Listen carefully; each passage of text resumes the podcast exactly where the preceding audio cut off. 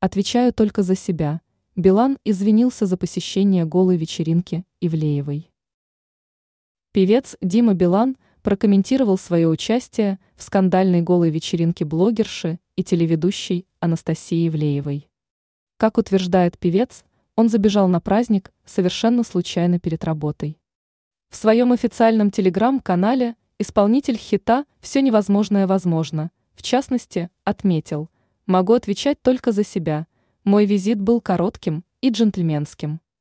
По заверениям Билана, о дресс-коде ему было известно, тем не менее, в его случае в качестве облачения выступили водолазка, объемный плащ, брюки и ботинки.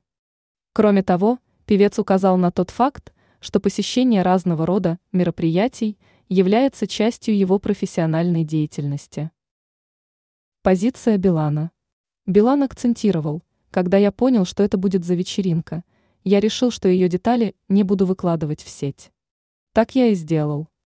В завершении своей речи исполнитель хита все невозможное возможно акцентировал, что в своих поступках отвечает только за себя.